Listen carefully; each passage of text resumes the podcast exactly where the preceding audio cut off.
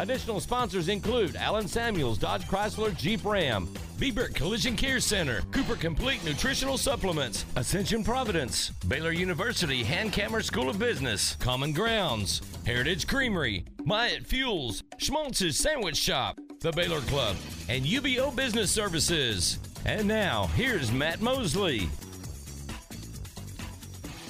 It is Matt Mosley, the Matt Mosley Show, ESPN Central Texas, getting you ready for Baylor in Kansas State. You'll be able to hear it right here on ESPN Central Texas. And uh, Ryan Wallace uh, writes for the uh, 247 Network. You can follow him at uh, GPC Wallace. Uh, GoPowerCats.com is the website. And uh, what I like about Ryan is he's providing us now with like what time sunset is in Manhattan uh, in relation to kickoff on Saturday. Ryan, welcome to the uh, to the Matt Mosley show. Uh, it's going to be a little chilly. I mean, uh, the uh, the Texans who are arriving are not exactly used to this. Uh, you're saying temperatures in the mid to low 40s. That uh, that worries me a bit, Ryan. Yeah, well, first off, thanks for having me on today, guys. Sure. Um, that's always a topic, you know, this late in the season with, especially when it comes to our message boards and with the Kansas State fan base, that they feel like they have an advantage um, typically over opponents from Texas is, you know, they want to bring up the weather.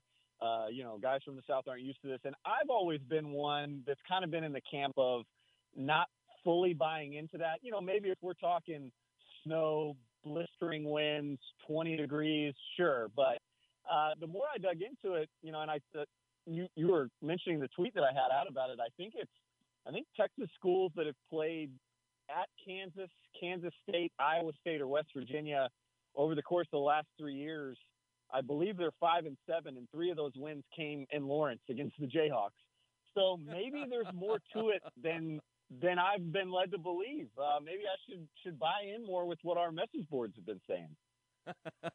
I would always uh, advise you to stay out of the message boards. All right, you are a professional. You do not need to spend time in there. I think there's a lot of there was some stuff that was said like on a Baylor board, and and people were reacting to it about this coach that just left to go to Texas Tech, and I was just like, you know, the way you don't get triggered on those boards is by not, you know, just not going on them. Now, occasionally, maybe you can pick up something on there or hear something interesting, but I, I, I find it better to just stay off of that altogether. Now, I, what do you think about this? Uh, this is going to be a uh, fascinating matchup. I will say this: Baylor has not functioned as great a season as they're having. They have not functioned really well on the on the road what K State's uh, quietly putting together a pretty nice season. Is this a team? Oh, eh, since Klieman has arrived, how do they function at home? Like I, I can remember a time when it certainly was a great uh, home field advantage, but but different administrations, it's different. Um, it, how have they functioned under under Coach Klieman, and and and kind of what are you expecting from that atmosphere on Saturday afternoon? Well, I would say it's twofold. I think by and large, uh, the the way that the team has executed at home, you know, versus on the road, I, I don't think that's really changed much uh, in the transition from Bill Snyder to Chris Klieman. This is a team that still plays up uh, to the home crowd and plays very well and feels comfortable. Seems like they play a little bit more loose, which you would expect probably of any college team, but certainly K State seems to play a little bit more loose um, when they're at home. Um, the one thing that I will say, and it's kind of been a topic of discussion amongst the Kansas State fan base, local media here going into this one is, you know, on one hand, I think one one area that, that Kansas State probably holds an advantage against Baylor um, for all of the maybe personnel and matchup things that don't look that great on paper.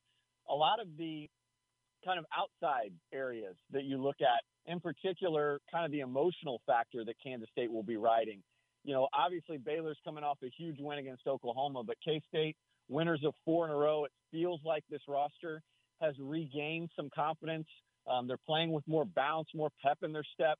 But more importantly, for this particular matchup, they're going to be pretty much saying goodbye, waving goodbye to upwards of 30 seniors uh, on Saturday, and so they're going to be playing with a lot of emotion for those guys. Particular a guy like Skylar Thompson, the the senior quarterback that's been through so much with just injuries and you know battling through quarterback carousels in Bill Snyder's last year.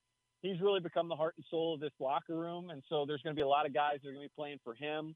Uh, for Jahron McPherson, defensive captain, Noah Johnson, the center. Um, but I, I mentioned that it was kind of a twofold answer here because, as I said, it's been a topic amongst the media because, in a weird way, for whatever reason, Kansas State fans have not been coming back into the games after halftime. Uh, there's been a real struggle. Nobody can really understand why. Uh, they're not sure if it's because there aren't beer sales in the stadium, which is the case, that you have too many people that are leaving the game and then either re entering late because, of course, it takes time to get that many people back into the stadium, or they're just not coming back in at all. It is also fall break this weekend for the students. And so there's been a campus push for kids to, you know, you can wait to go see mom and dad and have your laundry done an extra day. Stay, watch the number 11 team in the country come in uh, against a, a team, like I said, with K State that's riding high right now with momentum. Um, there's no reason to go home early. TikTok and all those things can wait. You can do those at the stadium. And so again, there's there's been a, conscious effort and, a real push around campus to not only get students to stay in town, but to also stay for the entirety of the game. And I think to some extent, maybe that extends beyond students too. Just you know, stay for the game. If you have to really go out and chug a light beer for two minutes at halftime, maybe you need to, you know, reimagine or, or uh, I guess, you know, re-look at your priorities a little bit. So we'll see how much that plays into effect for this one. Yeah, let me know how that, uh, goes. Like convincing students to uh, to to look at maybe uh, drinking less. I think that'll. I'd like to kind of see you have some of those uh, conversations. Ryan Wallace joining us from GoPowerCats.com, and again, you can follow him at GPC Wallace. Does a great job on Kansas State recruiting. That sounds like from looking at your Twitter, you really, uh, like a lot of people, admire Skylar Thompson. Baylor has had some issues with quarterbacks who move around, and, and they've had trouble corralling some of those guys, although they just played great against the Oklahoma quarterback, who's a good mobile type quarterback. What has, is Skylar Thompson um, this year when he's been the most successful? Is he getting out and, and moving around quite a bit, or has it been more when he stays in the pocket? What what have, what has been working for him uh, this season? Well, surprisingly, you know, when Skylar Thompson came out of high school, he's from the Kansas City area, Fort Osage High School. I, I wouldn't have deemed him a dual threat. He's certainly not Gary Bohanon, um, but at the same time, he was mobile enough where he could keep a defense honest. And I think that it was that way early on in his career at K State really up until maybe this season. And this season, he went down with an injury against Southern Illinois early in that game, forced him to miss several weeks. And when he came back, it was very clear against Oklahoma um, that he just didn't really have the mobility that he had as far as running, um, making cuts. I mean, he was never really a juking kind of quarterback, but again, he wasn't. He certainly wasn't going to make anybody miss coming after this injury. But in, a, in an odd way, it has made him better in the pocket from the standpoint of him knowing his limitations now with that knee, um, knowing that he can't really scramble and extend plays as well as he used to. And so he's been quicker in the pocket to make decisions. He's he knows where his receivers are going to be. Um, he's not locking on to one. It's it's very quick, and it's it's really made him a more effective and accurate passer. And you've seen that in the numbers this K State offense has become remarkably more balanced. Um, they're trusting him with his arm a little bit more. And, you know, I, I, think that's also opened up the ground game for Deuce Vaughn as well. So, in a weird way, um, his kind of lack of mobility uh, has in turn made K State a better offense through the air. All right, and then Baylor obviously has a great running back in Abram Smith, who's uh, who's really one of the top backs in in the country. What do you think? Uh, you know, K State was sort of familiar uh, with what they've done on defense. What what have they done this season?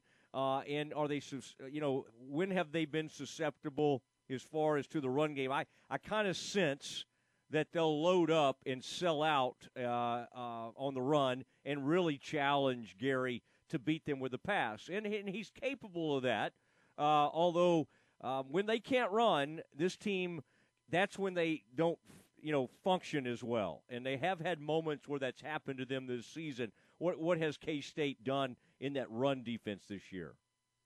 Well, listening to the coaches talk and media availability this week, I think there's still there's still a fear, uh, and I think they're still going to play as honest as possible up front early on in the game because I think, like I said, there is a little bit of a fear of getting beat deep by a Tyquan Thornton, by an RJ Sneed. Um, so I think you'll see maybe one or two guys uh, hang back over the top early on and see if that works.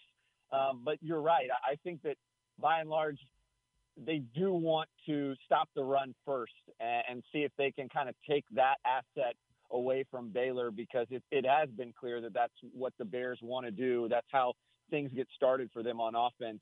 As far as K State's defense goes, I think that does play to their strength. Last year, that was this was an atrocious tackling team defensively, uh, particularly in the open field. They have shored up that a little bit this year. I think they're a stronger tackling team, definitely better against the run, I think, than the pass. And they've gone to a 3 3 5 base defense. Timmy Horne is a defensive tackle that they landed out of Charlotte, um, a transfer this season, graduate transfer. He's been really good at nose tackle, um, just a guy that attracts, you know, double teams, um, but, you know, has enough burst and, and spark where he can uh, uh, get into the backfield at times too. Eli Huggins is another guy that's done very well. Obviously, the guy that has been attracting all the headlines, and rightfully so, is the Lee's Summit defensive end, Kansas City area defensive end, Felix Anudike-Uzomah. Um, again, uh, the type of defensive lineman that he's been impacting the backfield, getting sacks, tackles for loss, but a guy that, you know, size wise is built nice for a 335. He's a guy that understands contain, uh, understands how to set the edge against the run. So you have those guys, but I think what's made this defense play better in this winning streak is their linebackers have been getting the run fits, have been playing their assignments more sound. Daniel Deuce Green is a guy you'll hear a lot about, very active linebacker. Cody Fletcher, native Texan, he's a guy that should rack up numbers in a game like this if Baylor is to run, because that's a you know something that fits to his forte. He's not you know a good coverage linebacker, but he can go north to south and um, stop the run very well. And this is a group of safeties that play the run very well. Jahron McPherson is a guy that enjoys coming up into the box. Uh, they'll play Ross Elder, TJ Smith, guys that like coming up into the box.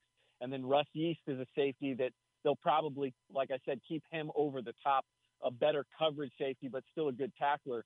I think that by and large, this is a K State defense that will load the box. And as long as they can contain, I think they'll be fine. What worries the Kansas State fan base a little bit is this isn't a defense. They've gotten faster year to year under Chris Klieman, but they're still not, I would say, electric speed wise. And so if you allow, allow Abram Smith, if you allow, you know, Trestan Ebner, these guys to get in this zone scheme and, and spread this mm-hmm. defense out horizontally, uh, you know, over the course of time, I think there is a fear that maybe they wear K State down. But if K State can play assignment sound football, hit their hit their run fits and their gaps the way they're supposed to, and the way they have this these last four weeks, um, you know, I, I think by design, it, it'll be interesting to see if they can handle you know this this Baylor running attack. All right. Well, uh, Ryan, we really appreciate it. I was made some joke earlier in the show today about uh, Lockett because you know there's Tyler, and then when I was in school at Baylor, um, well, actually that was before right right as the Big 12 was coming into being, and then uh, Kevin Lockett, of course, and then I just happened to see on your Twitter some reference to Sterling Lockett. These Locketts haunt everybody uh, that plays against Kansas State. Is that is that one of Kevin's sons, Sterling? That's uh, that's going to be a, a, new recruit at Kansas State. Yes, yes. So Sterling will uh, is expected to sign anyway. I mean, he will uh, with okay. his upcoming 2022 class, and he is Kevin's son. So, uh, you know, brother to, to Tyler. And, uh, you know, maybe I shouldn't tell you this, just, you know, I don't want to ensue any more nightmares, but Sterling actually has two twin brothers that are younger than him. Oh, so there are more Locketts on the way. Uh, and I've heard they're, I think, eighth graders, so they'll be freshmen in high school coming up this next fall. And I've heard they're relatively athletic as well. All right, I think hopefully that's a Baptist family. I'm going to send some Baylor coaches out to take a peek at those twins. But uh, hey, Ryan, appreciate it, and uh, it'll be it'll, it'll be fun uh, tomorrow. This thing is uh, this thing is coming up on us quickly, and uh, enjoy it and enjoy that sunset at five o'clock. Okay. Thank you so much. I'll grab some hot chocolate. Okay, there he goes. Uh, Ryan Wallace, go.